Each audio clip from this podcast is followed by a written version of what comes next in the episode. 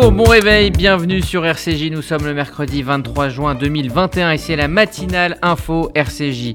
Euh, des peines de 3 à 6 mois de prison avec sursis ont été requis contre les 12 cyberharceleurs de la jeune Mila à l'issue euh, d'un procès qui aura mis en lumière le calvaire euh, que vit la jeune femme. On s'interrogera sur l'importance de ce procès avec maître Stéphane Lilti, avocat et spécialiste de la haine en ligne. Israël joue la prudence devant l'apparition de nouveaux clusters depuis l'aéroport Ben Gurion. Le premier ministre Naftali Bennett a demandé aux Israéliens d'éviter de voyager en dehors des frontières du pays. On en parlera avec Gérard Benamou. Et comme chaque mercredi, vous avez euh, rendez-vous avec Stéphane euh, Zibi et sa chronique geek. En fin de demi-heure, il nous parlera euh, des robots qui envahissent nos cuisines. Bonjour Margot Siffer. Bonjour Rudy, bonjour à tous. Il est 8h passé de 50 secondes et on démarre cette édition par le journal. La matinale info, Rudy Saad. Et on débute donc cette édition avec la crainte d'une résurgence du coronavirus en Israël. Le ministère israélien de la Santé a officialisé une proposition de loi. Elle vise à réinstaurer le port du masque en intérieur dans plusieurs établissements. Il pourrait notamment être imposé dans le hall des arrivées de l'aéroport Ben Gurion, mais aussi dans les hôpitaux, les écoles ou encore les maisons de retraite. Pour rappel, plus de 100 nouveaux cas de Covid ont été enregistrés pour la seule journée euh, d'hier. Il s'agit d'une première depuis deux mois. Et face à cette situation, le Premier ministre Naftali Bennett s'est exprimé hier donc depuis l'aéroport Ben Gurion. Ne vous rendez pas à l'étranger et ne planifiez pas vos vacances d'été en dehors de nos frontières. C'est ce qu'a demandé hier Naftali Bennett aux Israéliens. Le Premier ministre a notamment rappelé qu'une famille récemment revenue de Chypre était à l'origine de la propagation du variant Delta. Il a également encouragé la vaccination des adolescents de 12 à 15 ans. Et de son côté, le responsable de la lutte contre le Covid en Israël, Narman H, a tenté de rassurer. Narman H décrit la hausse du nombre de cas dans plusieurs écoles comme des hausses localisées. Il ne s'agit pas, selon lui, d'une nouvelle vague d'infection générale. Il affirme également que les capacités de test à l'aéroport Ben Gurion se sont euh, améliorées. Le nombre croissant de voyageurs rendrait toutefois les dépistages plus difficiles. Et on en parlera dans les détails dans un instant avec euh, Gérard Benamou depuis Tel Aviv.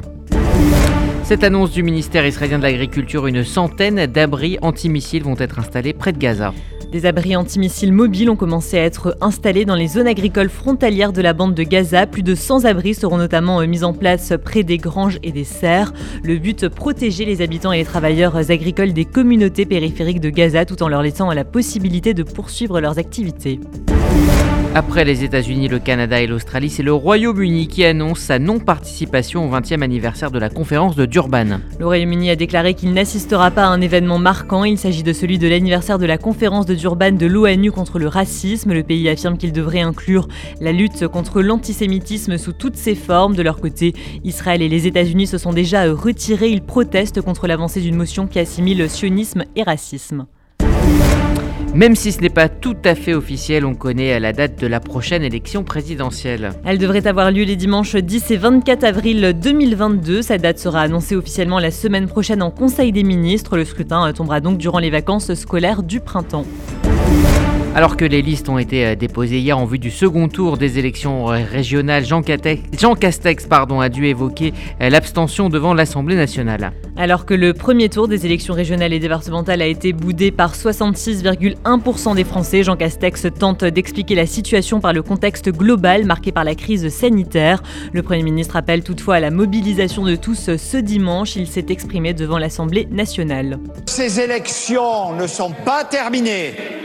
Nous avons un deuxième tour dimanche prochain et qu'il nous appartient à toutes et à tous qui que nous soyons, à appeler à un sursaut démocratique et à veiller à ce que le maximum d'électrices et d'électeurs se rendent aux urnes.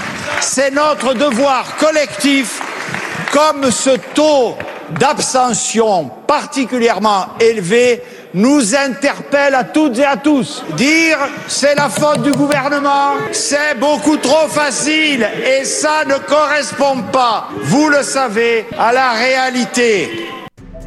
Par ailleurs, le ministre de l'Intérieur euh, Gérald Darmanin est entendu depuis 8 heures par les sénateurs sur les difficultés d'organisation du premier tour des élections régionales et départementales. De nombreux électeurs n'avaient euh, en effet pas reçu les professions de foi des candidats. Des bureaux de vote n'ont également pas pu accueillir les électeurs souhaitant accomplir leur devoir civique. De son côté, Gérald Darmanin a mis en cause Adrexo et La Poste, soit les deux prestataires pour l'acheminement de la propagande électorale. Il leur demande de prendre toutes les mesures pour rétablir un service normal ce dimanche le second tour. Le délibéré dans le procès Mila a été fixé au 7 juillet prochain. Des peines allant jusqu'à 6 mois de prison avec sursis, c'est ce qui a été requis hier à l'encontre des 12 personnes jugées pour avoir participé au cyberharcèlement de la jeune Mila. Elle avait en effet publié une vidéo controversée sur l'islam en janvier 2020. Âgée de 18 à 30 ans et en grande majorité sans antécédents judiciaires, les prévenus ont pour la plupart affirmé ne pas savoir qu'ils participaient à un raid numérique. Une relaxe a par ailleurs été requise à l'encontre du 13e prévenu au bénéfice du doute. Emmanuel Macron euh, l'avait inauguré euh, lundi, le grand public va pouvoir s'y presser aujourd'hui. La Samaritaine ouvre ses portes après 16 ans de fermeture.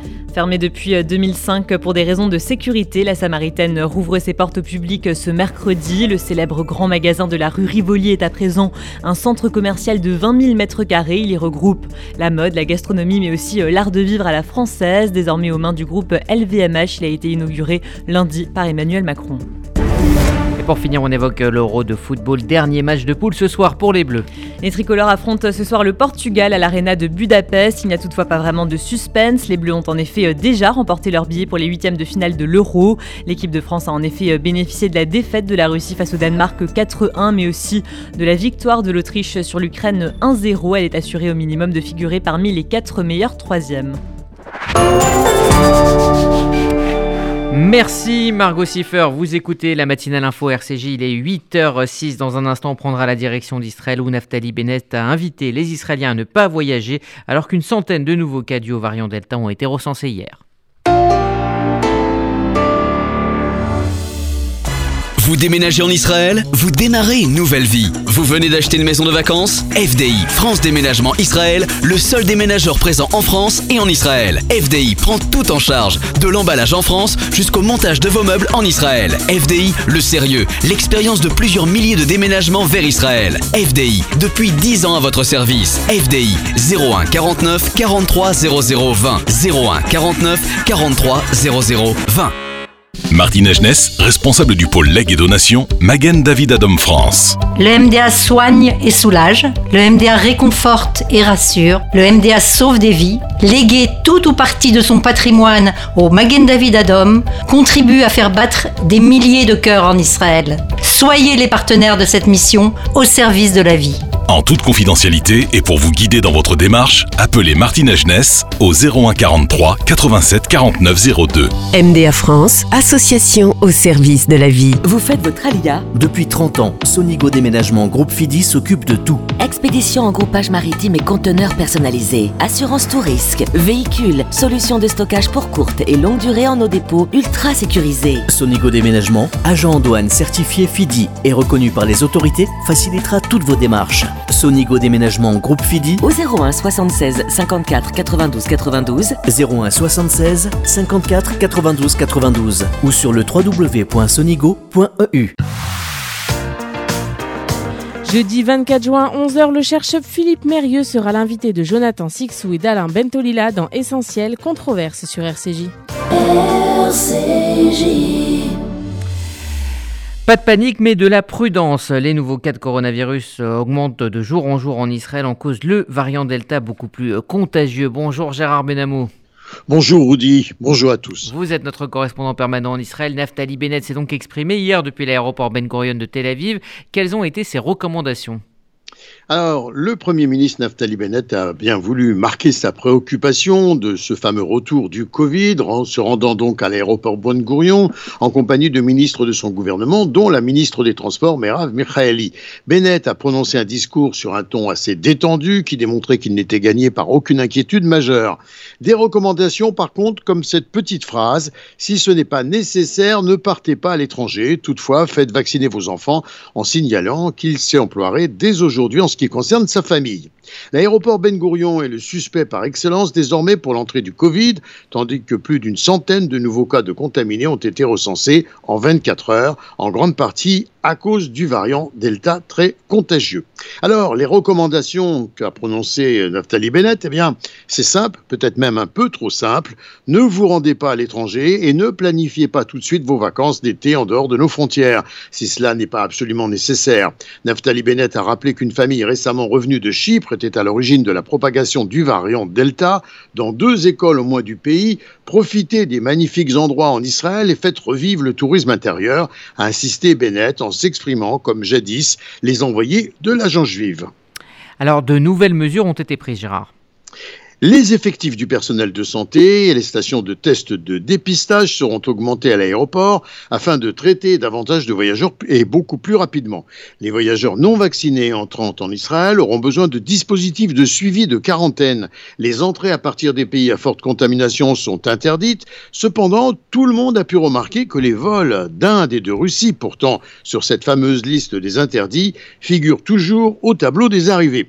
En outre, le port du masque serait en principe de nouveau obligatoire dans l'enceinte de l'aéroport, a précisé le Premier ministre, et une fois de plus, il a très fortement encouragé la vaccination des enfants âgés de 12 à 15 ans, en déclarant que la première dose devait être injectée avant la mi-juillet, affirmant dans le cas d'un retard, nous n'aurons plus de vaccins pour tout le monde, en raison de la date limite d'utilisation des vaccins disponibles actuellement en Israël.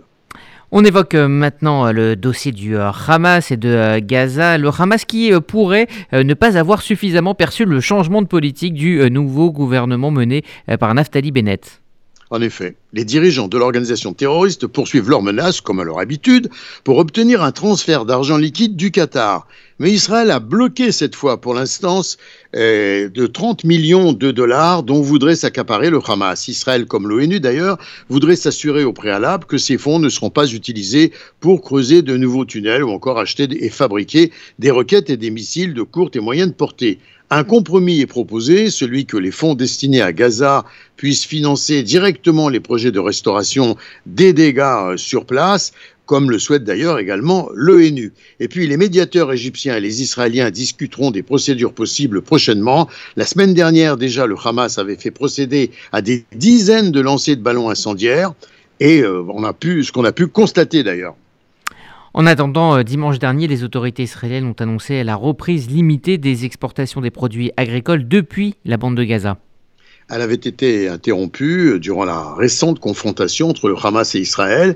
Les Palestiniens annoncent 16 millions de dollars de pertes imputables aux dirigeants de Gaza, euh, qui, comme on le sait, ont poursuivi des agressions suivies par des bombardements des positions euh, du Hamas par l'armée israélienne. Israël souhaite également une négociation globale de la trêve avec le Hamas, qui inclurait les réparations, bien sûr, mais également le retour des otages israéliens détenus à Gaza et des dépouilles des soldats disparus dans les combats de 2014 avec le Hamas. Le Hamas, lui, veut imposer des négociations séparées.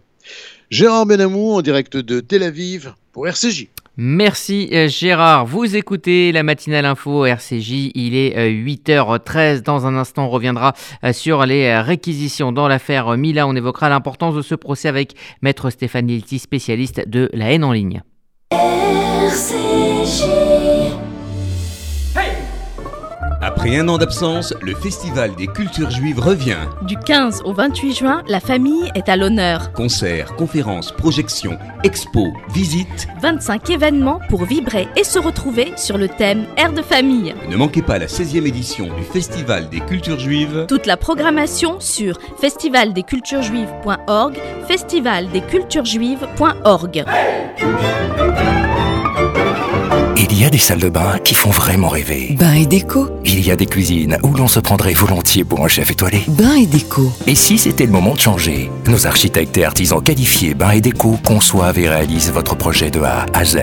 Des produits avant-gardistes, des marques prestigieuses et un vrai savoir-faire. Pour une seule ambition, l'exception. Bain et déco, deux showrooms de plus de 500 mètres carrés à Paris 11e et Boulogne-Billancourt. Et venez découvrir notre nouveau showroom, 212 boulevard Saint-Germain, Paris 7e. Bain et déco.fr à la santé des gens que j'aime, à leur bonheur, à leur plaisir. Concert exceptionnel de Patrick Bruel en faveur des actions sociales du Fonds social juif unifié le 28 juin à 20h45 à l'espace Rachi Ouverture des portes à 19h45. Réservez vite vos places sur billetweb.fr au 01 42 17 11 68 01 42 17 11 68. Vous êtes originaire du Constantinois Du 3 au 10 octobre, venez à Jérusalem pour le congrès du Constantinois. Conférence, récital de Piyutim, excursion, un séjour complet proposé par l'agence de voyage, l'expérience israélienne. Venez retrouver vos amis, votre famille, vos traditions, vos racines. Du 3 au 10 octobre prochain, congrès du Constantinois à Jérusalem et Natania. Pour plus d'informations, 06 20 40 30 61 06 20 40 30 61 et congrèsconstantine.org. Jusqu'à 6 mois de prison avec sursis euh, contre 12 jeunes pour euh, cyberharcèlement. Les réquisitoires ont été dévoilés hier dans le procès Mila. Les détails avec Églantine Delalleux. Ils ont entre 18 et 29 ans, athées, catholiques ou musulmans, originaires de toute la France et pour la plupart sans antécédents judiciaires. Pendant plusieurs jours, ces 12 jeunes gens ont été jugés pour cyberharcèlement et menaces de mort à l'encontre de Mila. L'affaire remonte à janvier 2020. Cette adolescente de 16 ans avait publié une vidéo sur Instagram où elle critiquait violemment l'islam après qu'un internaute l'ait insultée.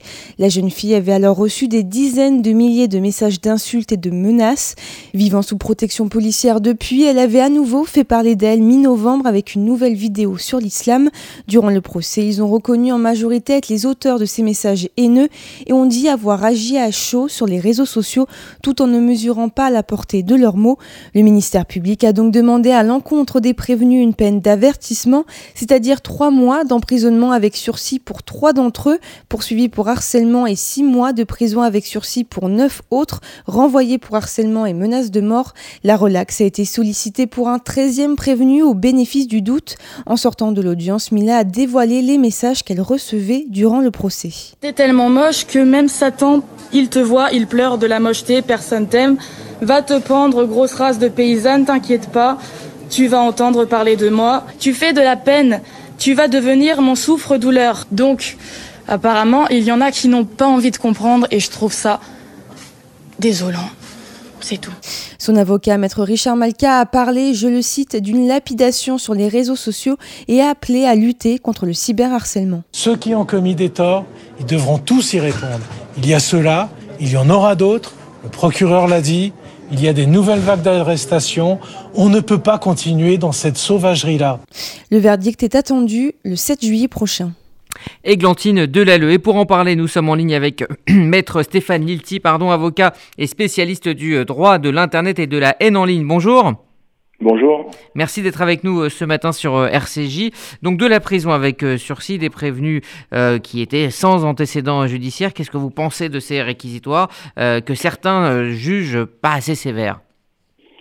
Écoutez, ce sont des réquisitions qui prennent en, compte la personnalité des, des, prévenus, leur âge, et euh, les propos qu'ils ont tenus. Il faut savoir que les peines encourues euh, allaient jusqu'à trois ans d'emprisonnement pour les majeurs, euh, six mois d'emprisonnement avec sursis pour des primo-délinquants. C'est quand même pas des, des ce ne sont pas des réquisitions qu'on peut qualifier ni de sévères ni de d'équilibrées. Bon, on peut, j'aurais préféré qu'elle soit un peu plus un peu plus ferme pour ce premier procès de la haine en ligne. Alors, à l'issue euh, du euh, procès, on l'a entendu il y a un instant, euh, Mila a lu un message d'insulte hein, reçu pendant l'audience. Est-ce que cela prouve que rien ne changera finalement? Ça prouve qu'il y a une prise de conscience complexe à mettre en place, mais qu'on va tenter quand même d'insuffler par des condamnations, par des poursuites. C'est le sens de la politique menée par le parquet. Euh, le pôle haine en ligne du parquet de Paris euh, a pris en charge des poursuites. Il annonce que euh, des, individus sont, déjà d'ores et déjà identifiés, que d'autres vont être euh, interpellés. On espère quand même que la peur du gendarme fera son, son, son office, hein, à défaut de pouvoir en appeler à la sagesse des internautes. Mhm. Le, ministère public, lors euh, donc, euh, euh, du procès, a dit que les réseaux sociaux ne sont pas un Far West sans règles. Est-ce que c'était bien là le message que ce procès devait faire passer? Bah, Écoutez, le message de ce procès, c'est que euh, chacun doit répondre de ses actes et que euh, personne n'est à l'abri derrière son écran d'ordinateur. Voilà, le, le, le, le, le drame, si vous voulez, des réseaux sociaux, c'est l'anonymat. Euh, les, les, les, internautes, euh, les utilisateurs de réseaux sociaux pensent qu'ils sont à l'abri et qu'ils peuvent donc tout dire sans risque de poursuite. Euh, ils le pensent parce que euh, c'est les prestataires, les, les plateformes ne, ne coopèrent pas assez avec la justice. Et euh, qu'il est extrêmement compliqué aujourd'hui, euh, lorsqu'on est une victime, d'obtenir notamment de la part de Twitter des informations qui permettent d'identifier euh, l'auteur d'un l'auteur d'un cyberharcèlement notamment, mais c'est vrai du cyberharcèlement, c'est vrai du racisme et de l'antisémitisme. On n'a pas aujourd'hui un cadre juridique qui soit suffisamment protecteur, puisque la loi est fondée sur une espèce de, de, de, d'irresponsabilité des prestataires à condition qu'ils qu'ils coopèrent. Euh, aujourd'hui, on s'aperçoit qu'ils ne coopèrent pas et que euh, effectivement les réseaux, les réseaux sociaux, même si ce n'est pas le cas juridiquement, sont des paradis numériques où on peut à peu près euh, dire tout et n'importe quoi. Euh, Stéphane Ilti, est-ce qu'il est illusoire de penser que l'anonymat puisse être levé dans les euh, années à venir, sachant qu'Internet est quelque chose de, de global et de, et de, mondial? Il est, illusoire de penser que, que, que cette situation d'ensauvage, d'ensauvagement euh, permanent va pouvoir, va pouvoir continuer, ça c'est sûr. Donc on va, on va devoir trouver des, des, des, des modes de régulation. Euh, le premier, euh, qui est un peu brutal, c'est la levée de l'anonymat. Mais entre la levée de l'anonymat et euh, la situation actuelle, il y a peut-être des, euh, des, situations intermédiaires à, à, à, à trouver.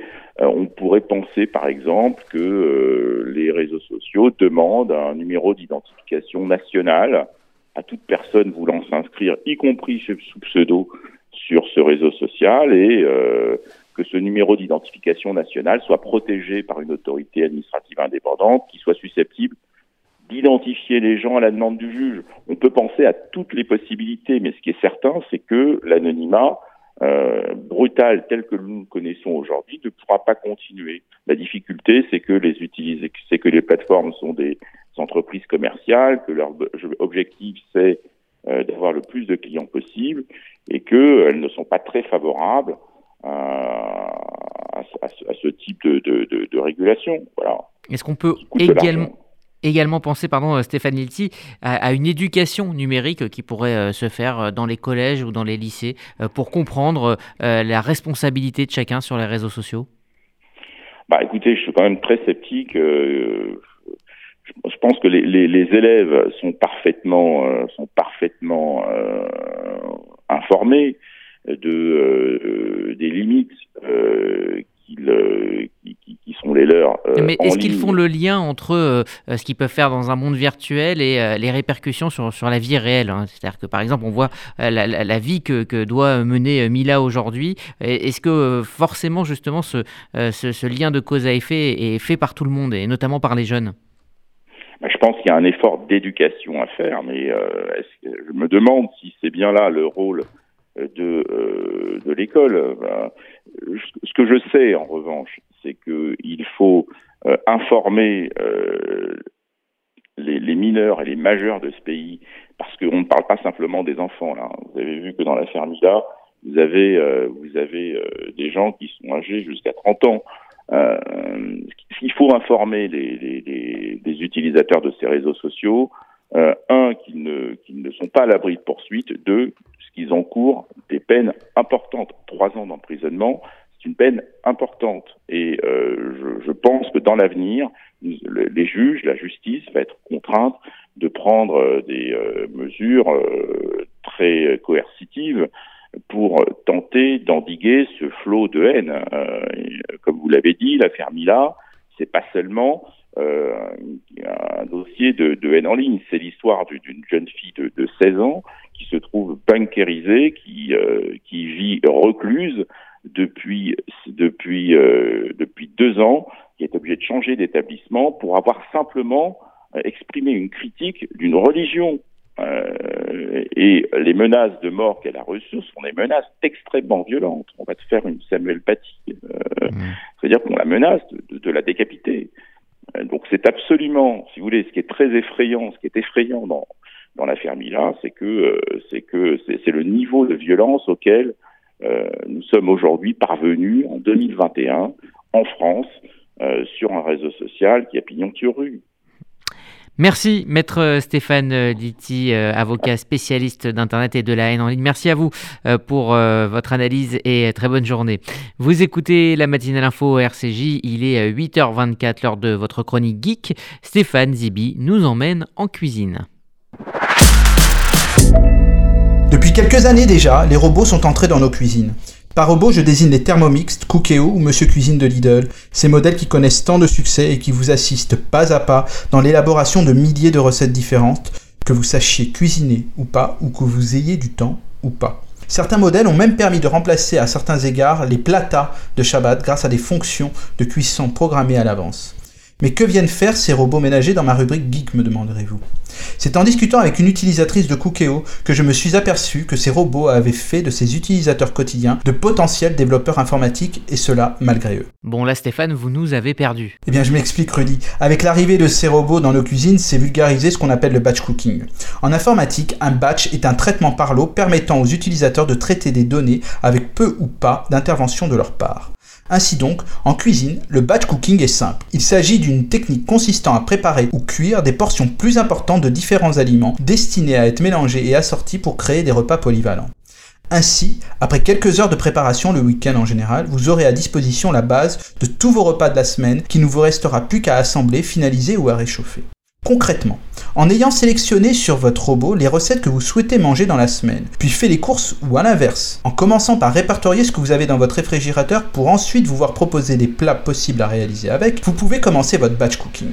Lavez ou préhachez des légumes pour ne pas perdre de temps et à le faire pendant la semaine. Faites rôtir ceci pour n'avoir plus qu'à les réchauffer ensuite. Cuire des céréales, des pommes de terre, du riz à l'avance. Tout ceci se conservant bien, pouvant être facilement réchauffé. Préparez des vinaigrettes pour assaisonner vos préparations et j'en passe, car l'inventivité est sans limite une fois que nous avons commencé à le pratiquer. Vous l'avez maintenant compris, à la tête de votre cuisine armée de votre robot, vous avez le même raisonnement, les mêmes réflexes et attitudes qu'un développeur devant un programme. Planifiez des tâches en amont qui vous simplifieront la vie ensuite. Toutefois, si vous n'avez pas encore de robot, mais souhaitez vous organiser tel un développeur informatique dans votre cuisine, il existe des applications sur votre smartphone comme Diététique qui pourront vous guider pas à pas. Bon appétit À la semaine prochaine Merci Stéphane Zibi, donc la chronique geek en cuisine. Il est 8h27, vous écoutez RCJ et c'est la météo de Sylvie. Bonjour à tous. À Paris, le temps sera nuageux et couvert ce matin. Alternance d'éclaircies et de passages nuageux cet après-midi. Température comprise entre 12 et 19 degrés maximum. À Marseille, du beau temps, un peu voilé ce matin et peu nuageux cet après-midi avec 26 degrés. Et à Tel Aviv, le ciel se dégagera en cours de journée avec l'apparition du soleil malgré quelques passages nuageux et 28 degrés. Bonne journée à l'écoute des programmes de RCJ. Merci Sylvie, c'est la fin de cette matinale info RCJ. RCJ, vous le savez, ça continue en numérique via les applis que vous pouvez télécharger sur Apple et Android pour la FM Rendez-vous à 11h avec Essentiel, le rendez-vous culture présenté par euh, Sandrine Seban qui reçoit Stéphane Fraisse pour évoquer euh, toute son actualité au théâtre et au cinéma. À midi, euh, je recevrai Elisabeth Bost et Karine Dufour pour grandir avec l'absence chez Robert Laffont. Et puis à 13h, Objectif Santé, l'émission médicale de Karen Tayeb. Elle reçoit Bernadette de Gasquet médecin et professeur de yoga, pour euh, son euh, dernier livre coécrit avec Teddy Riner. Voilà pour le programme de la journée, très riche sur RCJ. Je vous souhaite une excellente euh, journée sur notre antenne.